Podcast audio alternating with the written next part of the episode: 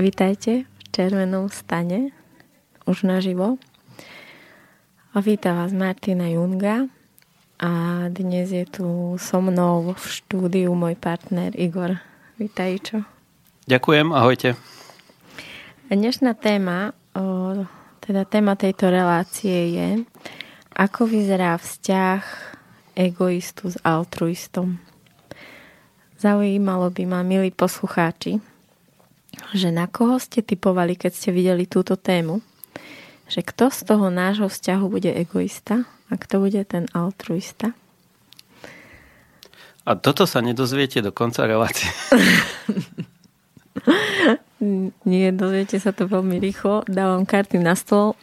Takže každý, kto tipoval za egoistu mňa, tak tipoval správne. Táto téma prišla na... Táto téma mi prišla na jednom kruhu, nebol to ženský kruh, bola to taká prednáška, na ktorej som mala aj mužov, aj ženy a veľa sme sa vlastne rozprávali o tom, ako v tom vzťahu presadzovať tie svoje potreby, ako vlastne do akej miery má byť človek sebecký a má hovoriť a naplňať si to svoje a do akej miery sa má v tom vzťahu prispôsobovať. Takže možno aj dnes v tejto relácii prídeme na nejaké odpovede. Takže Ičo, ako sa dnes máš? Ako sa máš tu v tomto kresle? Tu sa mám veľmi dobre. Som trošku unavený a ja som tu asi tretíkrát, teda v tvojej relácii prvýkrát a vždy, keď sem prídem, tak ten úvod mám taký, že si musím zvyknúť na svoj hlas. Lebo mne trošku vadí, keď sa počujem reprodukovanie vzhľadom k môjmu račkovaniu, takže chvíľku som taký ako zo seba rozhodený. Tak ti dám čas. A ináč k tomu račkovaniu je to zaujímavé, lebo ku nám do školy chodí jedna výnimočná žena, ktorá sa volá Synika Mikola a ona vlastne pracuje s hlasom, učí nás spievať a pomáha nám ako keby nájsť ten náš ozajstný hlas, zbaviť o všetkých tých obalov a tých vecí, ktoré tam máme nabalené. A ona vlastne prišla nejaká ponuka, že ty si vlastne mal možnosť ako keby, neviem, či Aleš ti to navrhol vtedy, že môžeš s ňou robiť s tým hlasom. A keďže z toho máš ako keby nejaký divný pocit, no a prvé, čo mne prišlo, že ja by som to nechcela, aby si to menil, lebo pre mňa je ten tvoj hlas takto veľmi sexy. Tak ako to máš? Išiel by si do toho? No, to bol dôvod, prečo som tam nešiel. Ale naozaj? Ako láka ma to už dlhšie. Ja keď seba nepočujem reprodukovanie, tak mi to nevadí nejako, lebo si to neuvedomujem a... Nemám to úplne tak, že neviem, či to je moja výhoda alebo nevýhoda. Niekedy to je výhoda, teda nevýhoda pri niektorých slovách a keď deťom niečo čítam, že si to trošku uvedomujem a možno výhoda je to pri tebe. OK, tak poďme ďalej.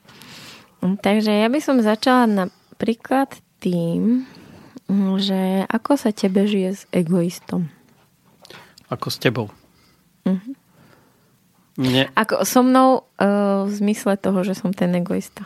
Uh-huh. Nie teda všeobecne. No mne celkovo sa s tebou žije dobre. A to delenie na egoistu, altruistu alebo iné, s tým vlastne nejako pracujeme až teraz. Takže ono ja si myslím, že to je tak, že každý si našiel toho, koho si mal. Pardon. A že nám to nejako akoby zapadlo. Neviem, ako by to bolo pri dvoch takých extrémnych egoistoch. Možno, že by to viacej iskrylo, možno, že by to vôbec nešlo, ale že mne to takto vyhovuje. No, ako sa to teda prejavuje v tom vzťahu? Ako to ty máš možnosť pocítiť, že ja som ten egoista? No, prejavuje sa to asi v takom akoby líderstve alebo v takej šťave toho vzťahu, lebo ten egoista si ide jasný ten svoj cieľ, ktorý je niekedy, že je iba jeho, preto je egoista. A ten druhý ho tak pozoruje a snaží sa ako keby buď mu vyhovieť alebo spraviť to, aby bolo dobre v rodine. A niekedy mu to vyhovuje a niekedy mu to nevyhovuje. A potom vlastne pracuje s tým, že ja keď pôjdem za tým egoistom stále, tak ako stále niekam ideme, neviem či dobre, ale ideme, že sa hýbeme, že ten vzťah je živý, že to má šťavu, iskru a všetky tie veci. A potom je tam ten druhý element, že čo z toho je vlastne to moje. A sú chvíle, kedy ten druhý, ten viacej prispôsobivý, čo som teda ja, ten taký dobrý chlapec, trošku potlačený výchovou z detstva, ktorý nemá seba úplne tak na prvom mieste, ako by mal mať. Takže čo je vlastne to jeho?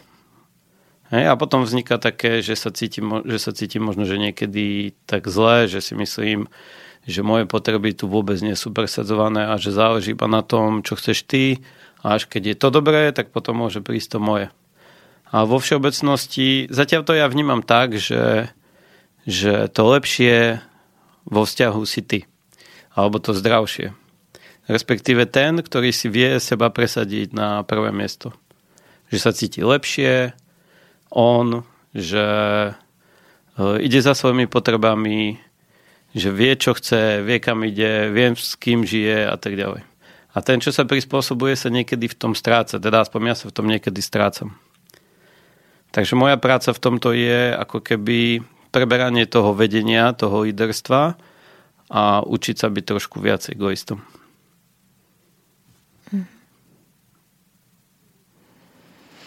No, teraz, keď si o tom hovoril, tak mne prišlo, že ja som si, keď som sa chystala na dnešnú reláciu, tak v sebe, tak som si prešla asi 20 až 30 párov, ktoré poznám. A okrem, tuším, dvoch som vedela určiť v tých všetkých pároch, že ktorý je tam ten egoista a ktorý je vlastne ten altruista, alebo ten ako keby menej dominantný. A prišla som na to, že sa to takmer skoro vždy dá určiť. Vlastne iba pri tých troch pároch som to nevedela. A potom, keď som si vlastne hľadala, že ľudia z týchto párov, keď boli vo vzťahoch s niekým iným, takže či sa to mení. A prišla som na to, že sa to mení.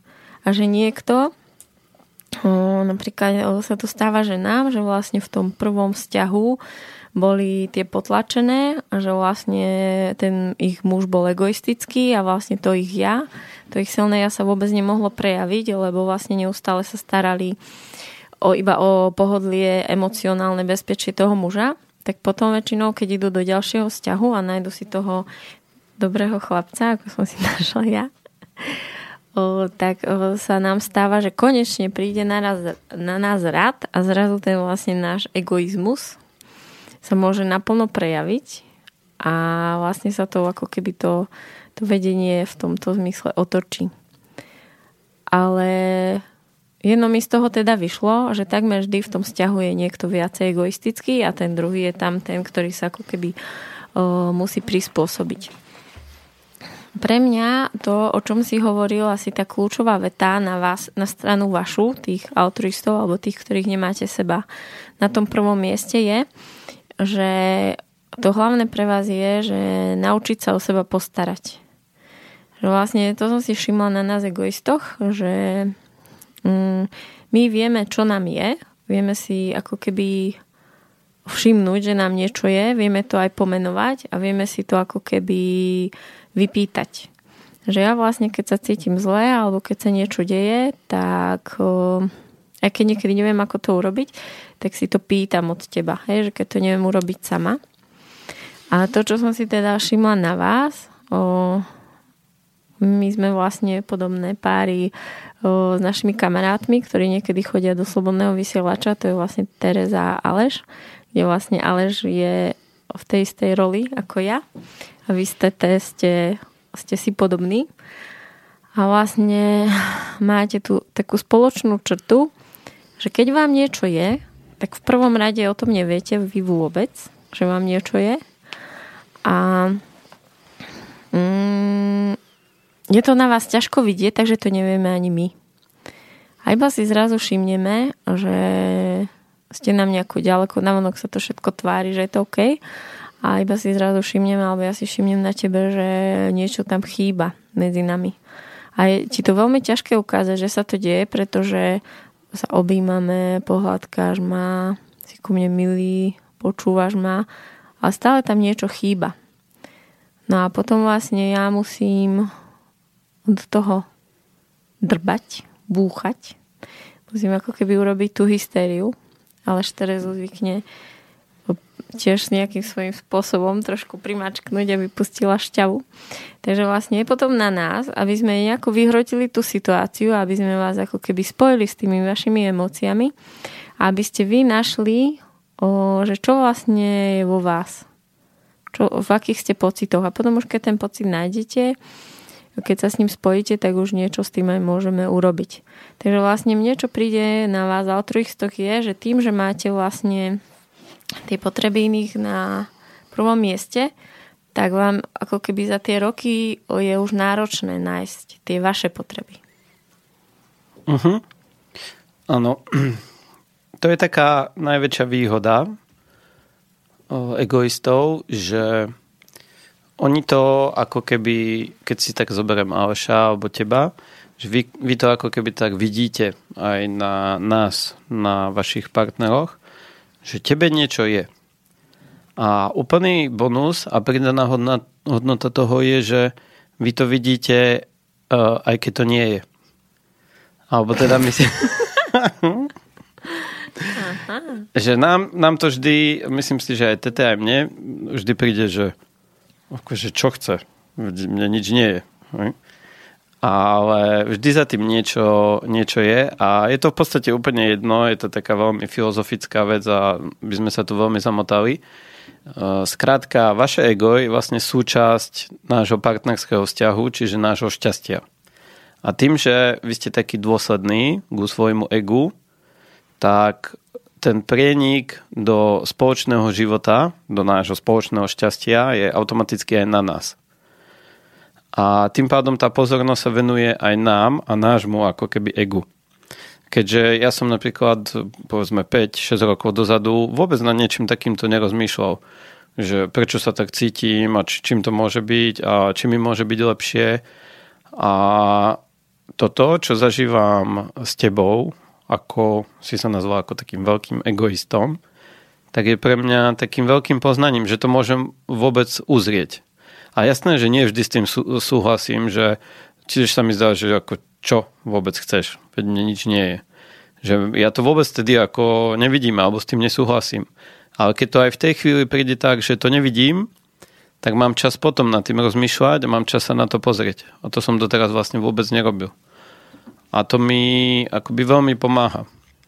No a celkovo sa mi zdá, že takáto kombinácia je trošku taká, myslím, egoistu a altruistu, ako máme my, že žena je ten egoista, je, aspoň mne sa to zdá trošku pre muža jednoduchšia.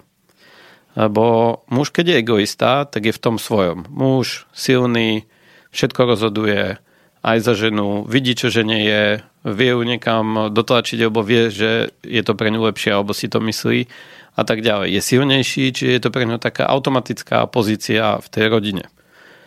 A keď je to naopak, tak je tam na muža ako keby väčšia možnosť práce a rozvoja. Lebo keď je to naopak, tak je to niekedy pre muža ťažké, keď vidí, že žena je egoista a v mnohých veciach ako keby vedie a je lídrom, tak on sa cíti i napriek tomu, že fyzicky je silnejší, že by mal byť ten ochránca rodiny, tak sa cíti v týchto mnohých veciach taký slabší. A je pre teba ťažké povedať, že Maťa, pri tebe sa cítim niekedy slabší? Nie. Tak skús to povedať tak. Prečo? No lebo hovoríš o sebe, ale hovoríš to tak všeobecne, že skús hovoriť o sebe. Uh-huh. No tak ešte raz to mám zopakovať, hej? Že mne, ja sa niekedy cítim pri tebe, že som ten slabší, napriek tomu, že by som mal byť silnejší. A je vo mne taká nespokojnosť so samým sebou, že ja by som mal byť ten chlap, tá hlava rodiny, ten vodca, ochránca a držiteľ hraníc. A že vo mnohých chvíľach to tak nie je. A vtedy mám také ako keby dve možnosti. Prvá možnosť je, že sa zdujem a idem do toho ticha. To mnohí muži poznajú, že sú tak ticho, tak zákerne ticho, neobyčajne, ale tak zákerne ticho, kedy ty vieš, že tým na teba ako keby kašlem. A druhá možnosť je, že sa mi to podarí, čo sa niekedy podarí, niekedy nepodarí, preskočiť a že viem sa na to pozrieť. A že viem obísť tie veci, ktoré to vo mne vyvoláva, to, že ma niekto dogobáva, že som neschopný a neviem čo, slabá Boh a tak ďalej. A že to viem obísť.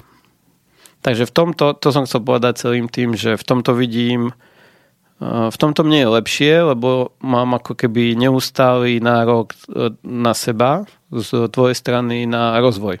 Myslíš nátlak? Tú pozornosť, nie. Ono to nie je nátlak, no v určitých, vtedy to vidím ako nátlak. Ale keď sa na to pozriem o deň, o hodinu, alebo keď to prejde, tak viem, že bez toho by sa ako keby so mnou neudialo nič. Čiže ja som ten typ hráča, ktorý potrebuje pozornosť trénera, ale nie dogobávanie. Viem, že sú tie dva typy, že niekomu pomôže, ty debil, správ to lepšie, a tak, ako to robíš, a stále nad ním je.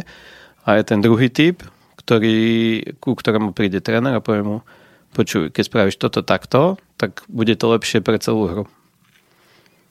No a toto som ja. A ty si niekedy aj jeden, aj druhý typ a tým pádom som niekedy aj trošku v tom bloknutý.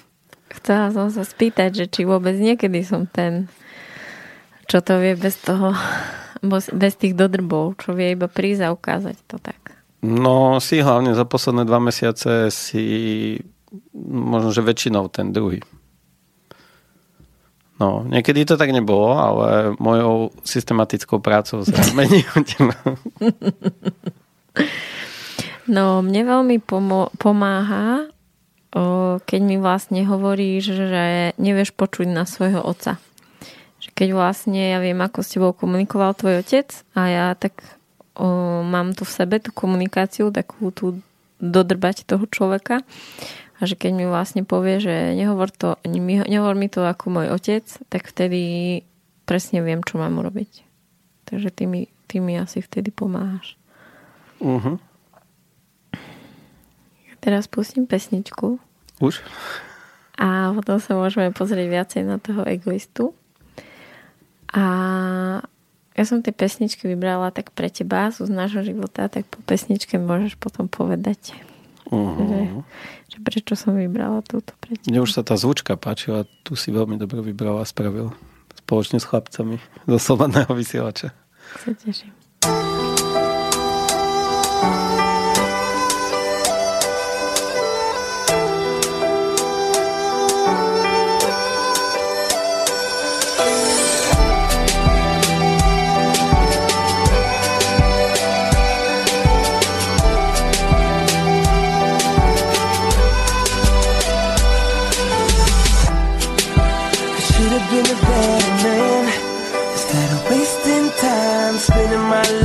Searching for the fine things.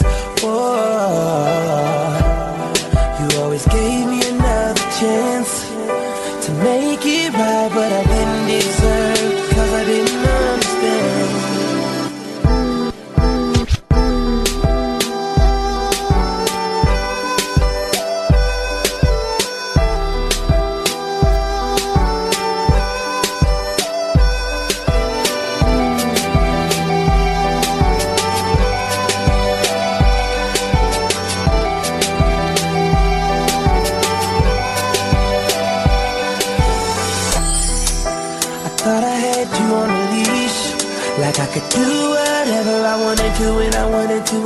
gonna wait for me, baby.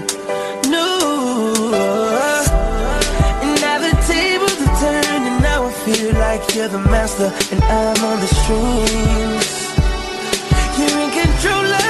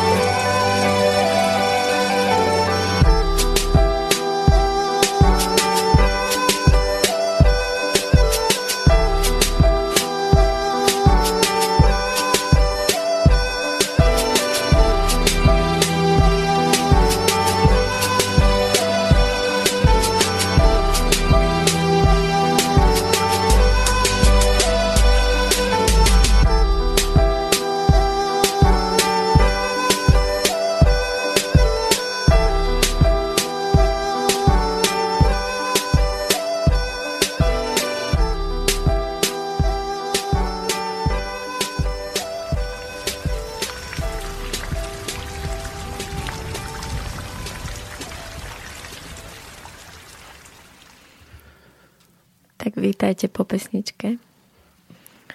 Tak i čo? Čo, k pesničke? Máš na čo? Tak to je taká celkom nedávna minulosť. A čo mi pripomína asi súznenie ženy a muža v tanci. Teraz to myslíš všeobecne, alebo to naše súznenie? No hej, tie spomienky sú na našu kizombu, kde sme chodili na tance trénovať. Uh-huh. A vieš o tom povedať viac, že mňa to ináč veľmi prekvapilo, že si to chcel tancovať a že vlastne vtedy ako to prekvapenie v septembri si ma vlastne zobral a zaplatil si nám tento kurz. A pre mňa je to ako keby taký sen, že takýto tanec môžem tancovať so svojím mužom a v živote by som nepovedala, že by ťa to mohlo lákať a že je to pre mňa také prekvapujúce, takže vieš o tom povedať viac, že prečo? O tanci či o tom nápade? No však o tom tanci, hej, že ťa to bavilo. Tak kizombu doniesol Aleš do školy na náš festival. Takže tam som sa s tým zoznámil a vnímal som to ako veľmi dobrú párovú terapiu. Ja ako v tanci som neveľmi taký zručný a necítim sa v tom nejako tak mačovsky, že by som vedel okúzliť ženy alebo teba, alebo že by som v tom bol silný. Čiže nie je to úplne to, ako keby sme šli si zabehať, zaplávať alebo na bicykel, ale že je to veľmi také... tie partnerské tanec, ktorý sa tancuje skoro celý čas vlastne telo na telo. Sú tam určité kroky a v určitom momente môže prísť vlastne k takej akoby improvizácii na základe tých krokov a je tam veľký dôraz na vedenie muža. Čiže mužská práca v tomto tanci je to, že ako to spraviť s tou ženou tak, aby išla tam, kam chcem, a ešte predtým je to, ako sám so sebou spraviť to, aby som ja vedel, kam chcem ísť presne. Bo keď to spravím len tak ako mľandravo, tak ja to neviem a tým pádom to ani tá žena nevie. No a práca tvoja vlastne bola v tom sa úplne oddať. Takže to bol veľmi dobrý tréning, najmä na našu kombináciu, že ty egoista, ja autorista. Ty, čo rada vedieš a máš to pod kontrolou, kam to ide a prečo to tam ide. Takže si to vlastne vypúšťala a ja naopak, že som to vlastne trénoval. Takže to mal aj veľmi ľahko a bolo to veľmi pekne správené, bezpečne, v takom príjemnom prostredí na uhlisku.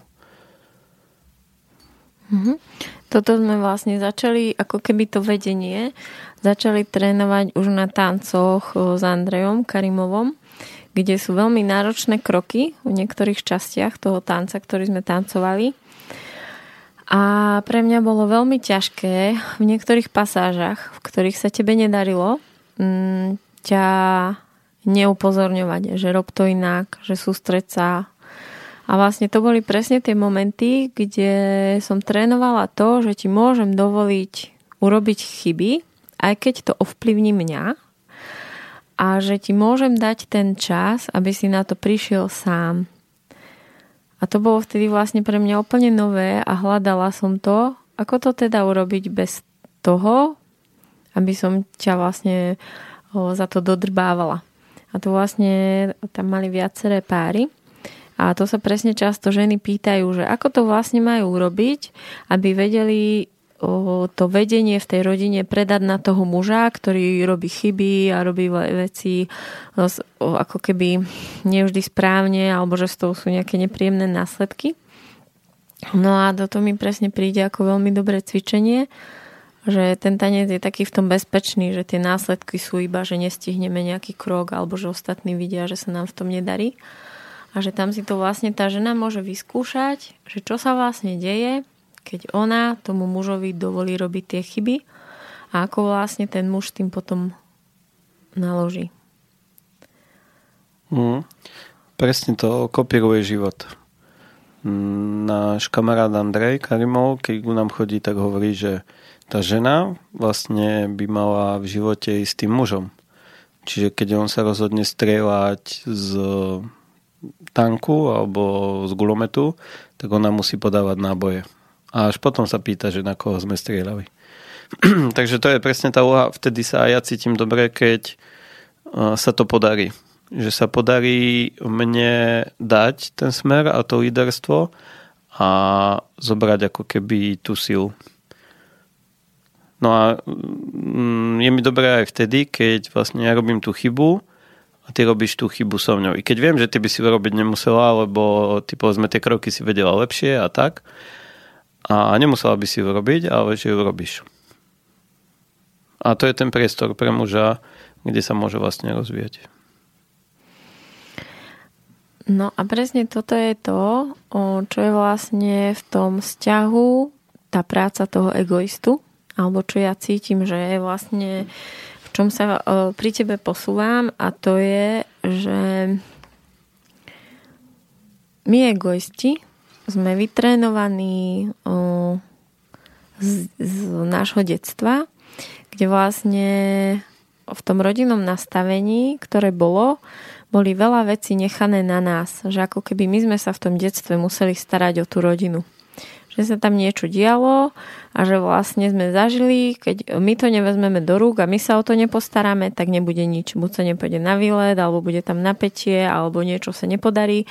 Že vlastne tí rodičia, v mojom prípade moja mama, na mňa nechávala komunikáciu s mojim otcom, alkoholikom. Som častokrát s ním musela riešiť nejaké rozhovory. Alebo vlastne mala som mladšiu sestru o 7 rokov a ja som práve prechádzala z obdobia dieťaťa do puberty a ten čas, keď som potrebovala najviac tie krídla rozťahovať, tak som bola zviazaná tým, že som sa mala starať o malú sestru, kde som to vlastne nevedela robiť. Takže vlastne tým sme sa ako keby naučili, že tie veci musíme my držať, aby to vlastne dobre dopadlo, a teraz vlastne keď sme dospeli, tak to inak robiť nevieme. A vždy, keď príde nejaká situácia, tak sa nepýtame, hneď to chytíme my do rúk a hneď urobíme akoby to najlepšie. A keď vlastne ten náš blízky sa snaží urobiť niečo iné, tak sme z toho veľmi napätí, lebo sme zažili, že keď sme to nechali buď na tých rodičov, alebo na tých súrodencov, alebo na tých menej z nášho pohľadu zodpovedných, tak to pokazili. A tie následky sme museli znášať my. Takže pre nás egoistov je veľmi ťažké, či už sme ženy alebo muži, to nechať na vás, to vedenie alebo to rozhodnovanie, pretože naša skúsenosť je, že to dopadne zle a ja si to budem musieť vyžrať. No a to, čo ja sa vlastne pri tebe učím, je taký zaujímavý rozmer, a to je, že keď to nebude podľa môjho, takže ja mám nejako to naplánované, vysnívané nejaké kritériá, že akcia dobre prebehla keď, a tam sú tie kritériá, ktoré majú byť naplnené, a keď ja vlastne to pustím a dovolím, aby to úloha bola naplnená úplne podľa iných kritérií, aby tam sa udiali veci, ktoré sú pre mňa úplne akoby obrátené na hlavu a ďaleko, tak vždy, keď sa mi to podarilo urobiť, pustiť to rozhodovanie a nechať to na teba, tak sa ako keby udialo niečo také veľmi špeciálne. Že zažila som niečo, čo som napríklad nevedela, že sa dá zažiť. Alebo že ten deň sa uberal celý takým iným smerom, takým vzdušným, lákavým. A to sú presne tie momenty, keď cítim, že sa to oplatí. Púšťať to a dovoliť ja konkrétne tebe robiť tie veci inak, ako mám ja v tých svojich očakávaniach. Práve v štúdiu zazvonil zvonček. A rozprávky je koniec. A ja som trošku napätá, pretože moji starší synovia 5 a 7 sú so staršími kamarátmi teraz práve v meste na výlete a naše bábätko stráži naša kamarátka, ktorá je s ním prvý raz. A všetci mali pokyn, že ak by niečo bolo, tak môžu prísť skôr, pred 4. Takže ja teraz očakávam, že kto prišiel, a vidím, že sú to tí väčší chlapci a sú vysmiatí, takže verím, že je všetko OK. No, hej, to si veľmi dobre zhrnula, to malo byť skôr akoby bodka na záver, že úloha egoistu je naučiť sa pustiť a úloha toho druhého je naučiť sa uchopiť. A čím viac sa to darí, tak tým je lepšie. No ale zase, keďže ja som tu zastupca tých altruistov, tak samozrejme musím si prihľať polievočku tým, že ako keby ten egoista je v tom silnejší, takže kým on nepustí, tak ten druhý nemôže uchopiť. A zdá sa mi, že naopak to nemôže fungovať. Že tým, že je autorista prirodzene slabší a on je vlastne vo výchove naopak, ako hovorila Maťa, že ona musela všetko držať, tak ľudia ako ja boli väčšinou v tej výchove, že dobre len vtedy, keď sú ticho a robia všetko tak, ako má byť. A vtedy je ako keby dobré. A nemôžu v žiadnom prípade si svoje nič presadzovať, lebo vtedy bude zle. A u nich vlastne ako keby prirodzene sú slabší a nevedia si zobrať to uchopenie. Čiže keď im ten egoista dá priestor na pustenie, tak oni si vtedy môžu zobrať uchopenie. Mm-hmm. Môžu niečo chytiť a viesť. Môžeš začať niečím iným, lebo teraz si mimo si pozerala vonku, nepočula. Nie, ja som ťa počula, len som predtým mala nejakú takú dobrú myšlienku. Aha, už viem, že vlastne tí starší chlapci, ktorí išli dneska strážiť týchto mojich chlapcov a išli do mesta, tak vlastne jeden z nich je považovaný za takého veľmi veľkého sympatiáka, všetky baby ho majú radi, aj všetci kamaráti sa s nimi radi kamarátia. Je to veľmi taký pokojný typ. A ten druhý chalán je vlastne presne taký, že si veľa presadzuje, častokrát je agresívny, rád si zanadáva, takedy sa rád aj pobije a je taký, že menej obľúbený. A teraz vlastne, keď sme ich vypúšťali do mesta, celú túto výpravu, túto skupinku, tak vlastne ja som rozmýšľala nad tým, že vlastne ten jeden je egoista, ten druhý je altruista. A keď malo prísť rozhodnutie, že a čo teraz budete chlapci robiť túto hodinu v meste, táto vaša 5-členná skupina, tak vlastne ten chlapec, ten sympatiák, ten očarujúci iba stále pozeral s takými veľkými očami a vôbec nevedel, tma, nevedel kam ísť, čo robiť a bola to v jeho očiach veľmi náročná úloha, kdežto ten druhý, ten drsňák sa hneď povedal jasné, ideme si sadnúť na horúcu čokoládu, bude to takto, takto, takto a za minútu vlastne to mal zmanéžované a dokázal sa o tú skupinu postarať. Takže to bolo pre mňa zaujímavé pozorovať ich. Uh-huh.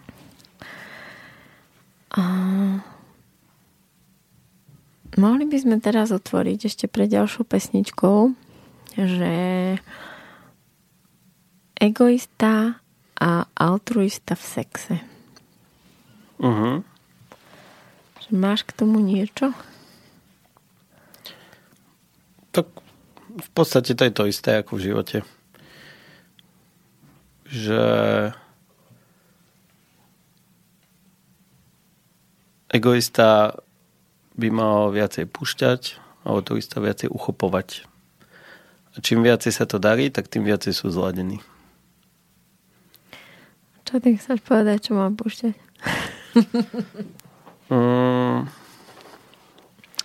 Tamto práve, že v sexe nemám tak jasne uchopené, ako v živote, že teraz presne viem, že si tá egoistická svinia, že si presadzuješ a že sereš na mňa a tak. Tam je to také iné, lebo tam si trošku v tej... myslím si, že akákoľvek egoistická žena v milovaní ako keby sa dostáva do dačoho takého zvieracieho, prírodného a tam je to prirodzene ako veľmi byť tou ženskou. I napriek tomu, že je egoistickou. Skôr to povedať inak? Nerozumiem tomu.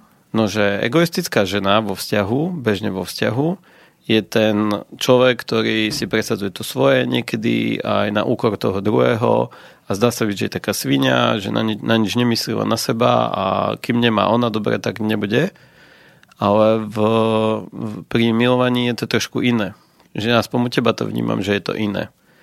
Že tam je napriek tomu v tejto črte v bežných rozhovoroch a bežnom živote, tam sa to uvoľňuje. A ako keby sklzáš do takého, ako by som to povedal, ženského univerza sexovacieho. Že tá žena sa pri tom sexe tak ako keby rozpúšťa. A pokiaľ tam nie je niečo niečo také fakt, ja neviem, úchylné alebo nejaká potreba, ktorá je ako keby ten sex používaný na nejakú kompenzáciu niečoho, tak každá žena, si myslím, že pri sexe nech je akýkoľvek egoista, tak je zrazu menší. Kdežto naopak muž, je to naopak. Že aj akýkoľvek altruista, taký ťuďko a kde ma postavíte, tam budem. Pri tom sexe sa trošku posúva o úroveň ako keby vyššie. Takže tam to až tak necítiť. Aká bola otázka? Egoista, altruista v sexe. No, mňa vlastne s týmto napadá to, že ty si bol prvý, ktorý si vlastne vo mne otvoril tú otázku alebo dal moju pozornosť k tomu, že keď sme sa ešte tak veľa na začiatku nášho vzťahu rozprávali o našich bývalých partneroch a vlastne o celkovo tej sexualite, tak vlastne vo mne rezonovalo, keď si povedal, že tým, že som akoby v tom milovaní alebo v tom sexe taká sebecká, že vlastne ako keby idem to svoje naplnenie, takže to je to pre teba príťažlivé a že vlastne tie ženy, ktoré vlastne v tom sexe hľadajú iba ako vyhovie tomu partnerovi a celý čas iba strážia to, aby boli dobré milenky a on bol spokojný, takže to je vlastne to, čo pre teba je tam skôr odpájajúce. Aha, hej, viem. My sme sa o tomto rozprávali predtým, ale som na to úplne zabudol, že to vlastne bolo myslené aj takto. Áno, to je pravda, že ako služobničky keď je niekto vo vzťahu ako služobník, tak vytvára ako keby tú istotu a tým sa vytráca aspoň pre mňa z toho tá šťava. Že teraz je to tak, že od tohto človeka presne viem, čo mám čakať, je to tá istota v živote, nič ma nemôže prekvapiť a vlastne stráca to ako keby zaujímavosť. A zaujímavosť je šťava a šťava pri milovaní je to erotično, to, čo tam akoby musí byť. Takže tam je to veľmi dobré, že si aj tá žena vie ako keby presadiť to svoje a že nie je tam len ako služobník muža. Že keď tebe bude dobré, tak potom možno, že niekde pomedzi to môže byť mne dobré. Takže to vnímam ako... No a tam je to vlastne o to ľahšie, že pri normálne mimo sexu niekedy ten egoizmus vadí vlastne tomu výslednému cieľu a ten je, že chceme byť všetci šťastní v tých vzťahoch. A egoizmus v sexe tomu častokrát nevadí, lebo ten výsledok môže byť vlastne dobrý pre oboch. Napríklad taká egoistická žena v sexe, ktorá si ako keby trošku vie presadiť to, čo je pre ňu teraz lepšie, než niečo iné, tak výsledok toho je, že tým, že si to vie, tak je to pre ňu, je to vlastne, vidím, že v tebe sa vstúpa to zrušenie. A keď tebe vstúpa zrušenie, tak aj vo mne vstúpa zrušenie a má to vlastne, že k celkovému výsledku je to lepšie.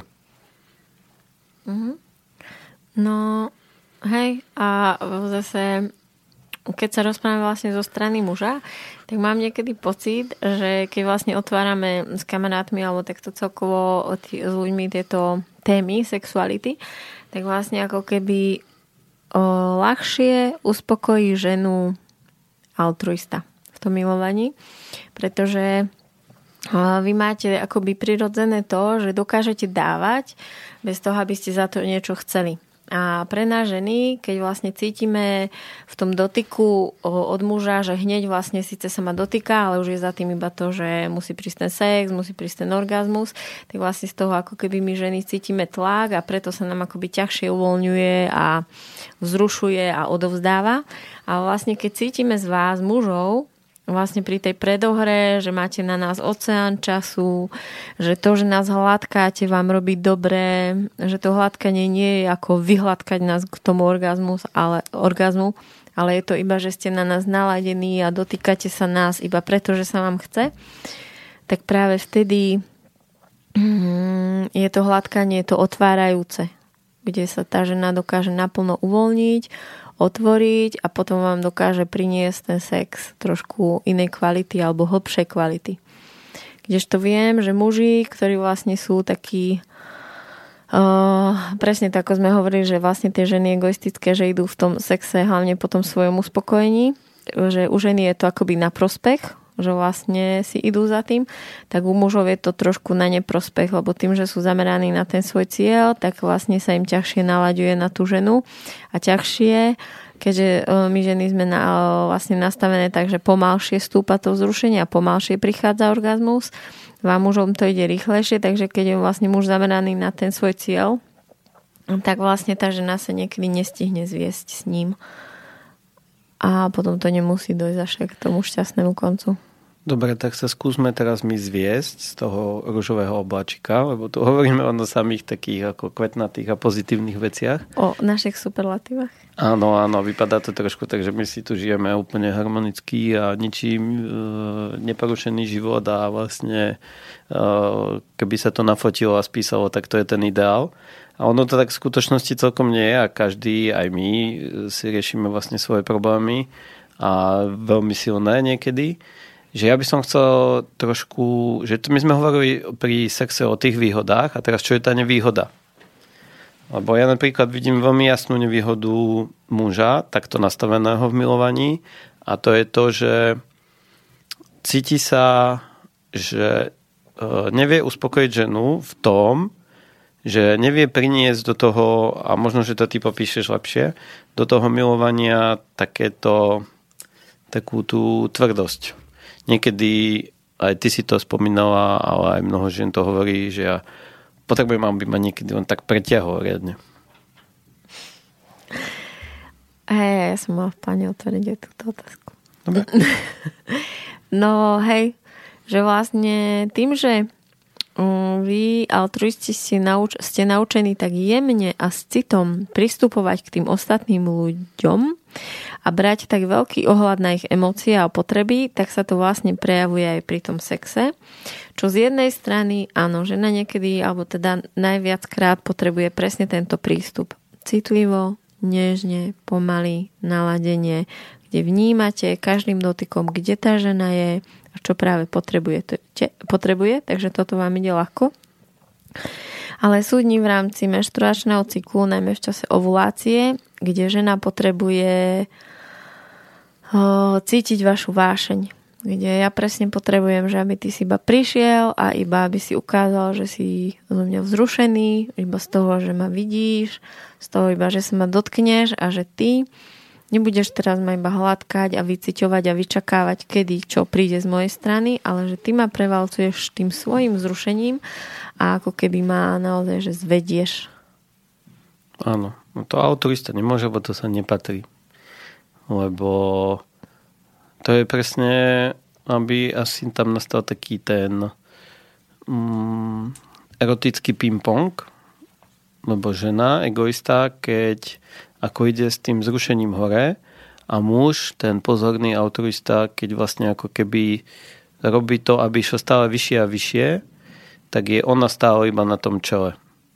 A môže dojsť do určitej ako keby výšky, ale v určitom momente asi potrebuje byť nižšie a ten muž, aby ju na určitú chvíľu predbehol, že on je teraz viacej vzrušený a tým ju môže vytiahnuť ešte o ten schodík vyššie.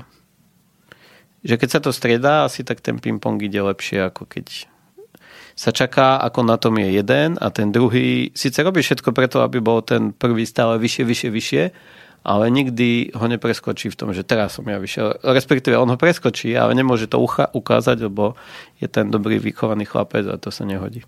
Nepatrí. Nemôže ukázať svoje potreby. Myslím si, že teraz sme sa dostali ku kľúčovému momentu našho vzťahu a našich dní. Takže v bode, že dobrý chlapec v sexe, to môžeme rozbaliť po pesničke. Takže zapínam ďalšiu pesničku nášho vzťahu. Dobre, vypni mikrofóny. Hej, potom.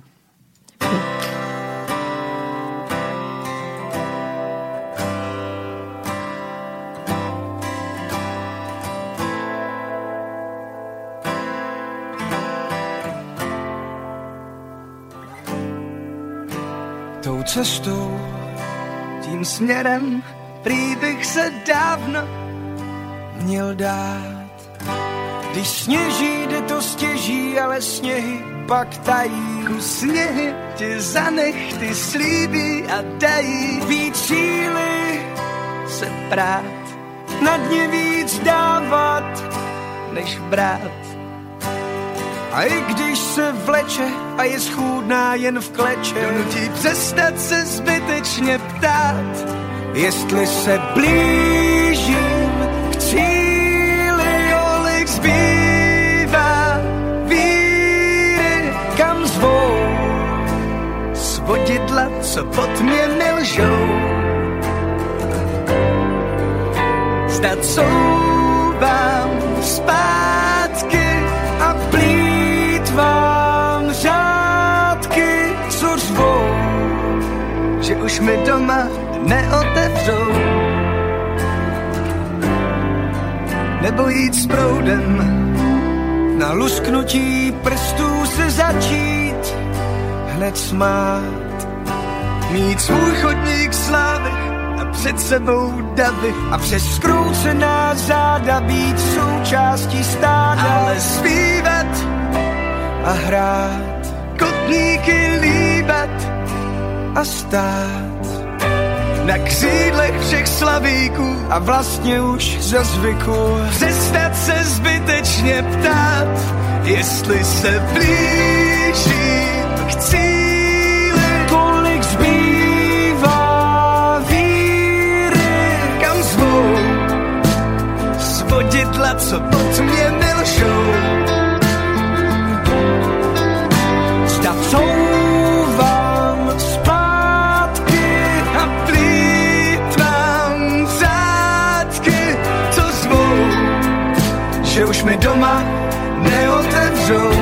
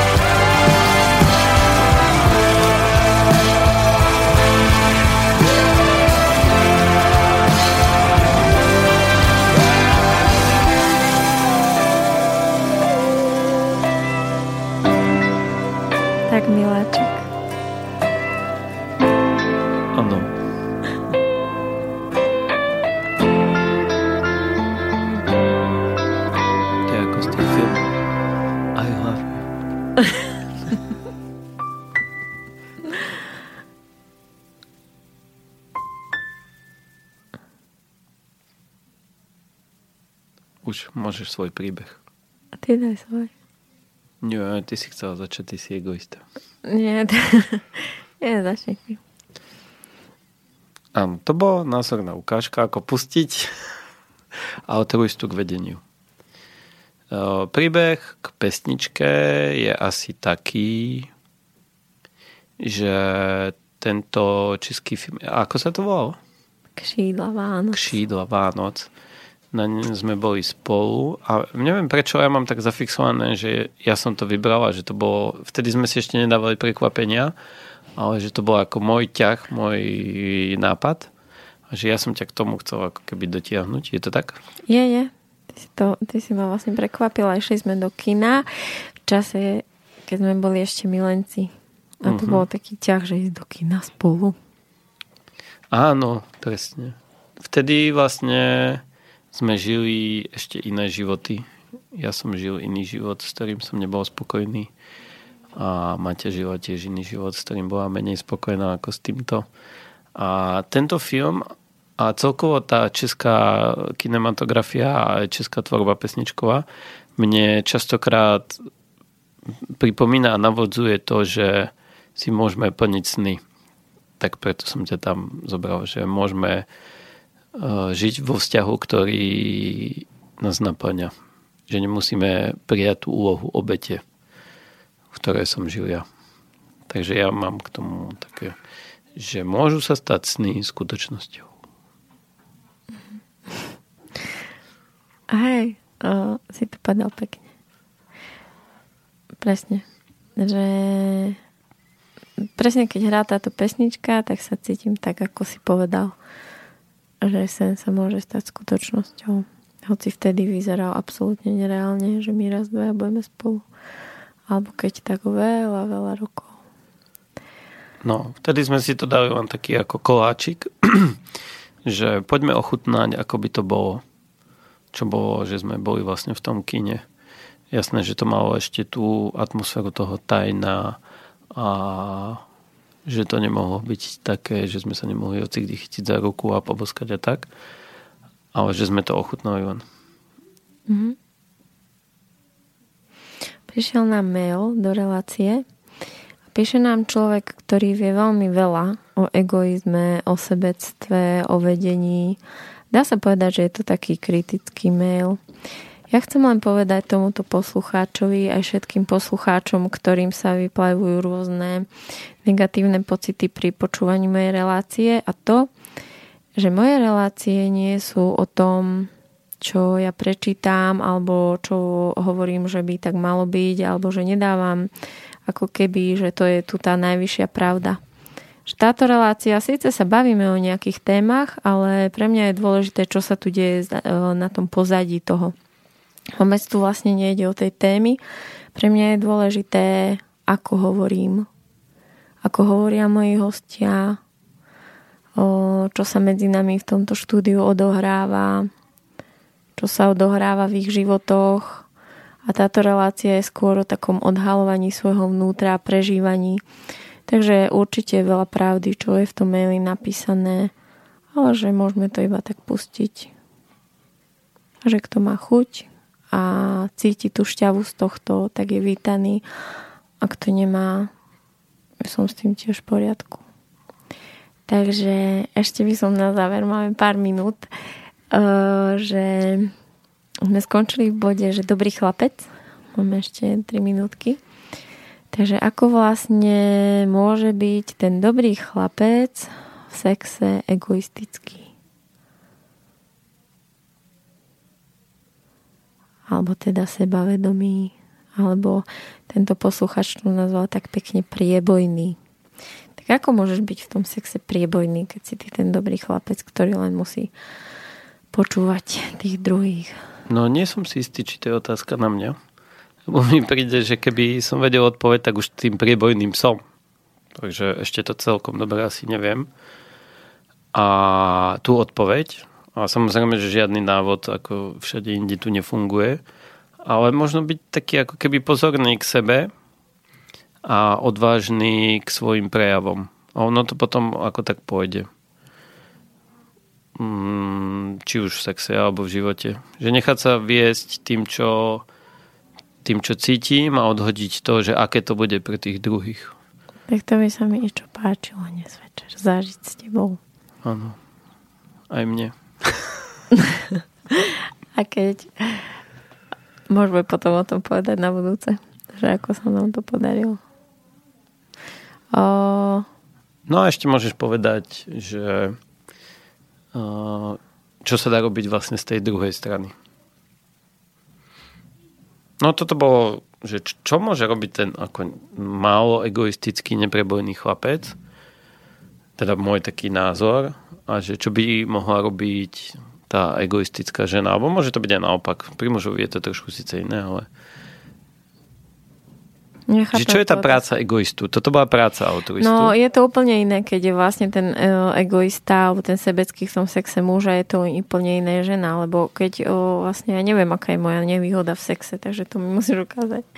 Ale na muža by som vedela veľmi ako keby oveľa ľahšie popísať, že čo vlastne má ten sebecký muž robiť inak. Alebo čo tá žena môže robiť s tým sebeckým mužom v tom sexe.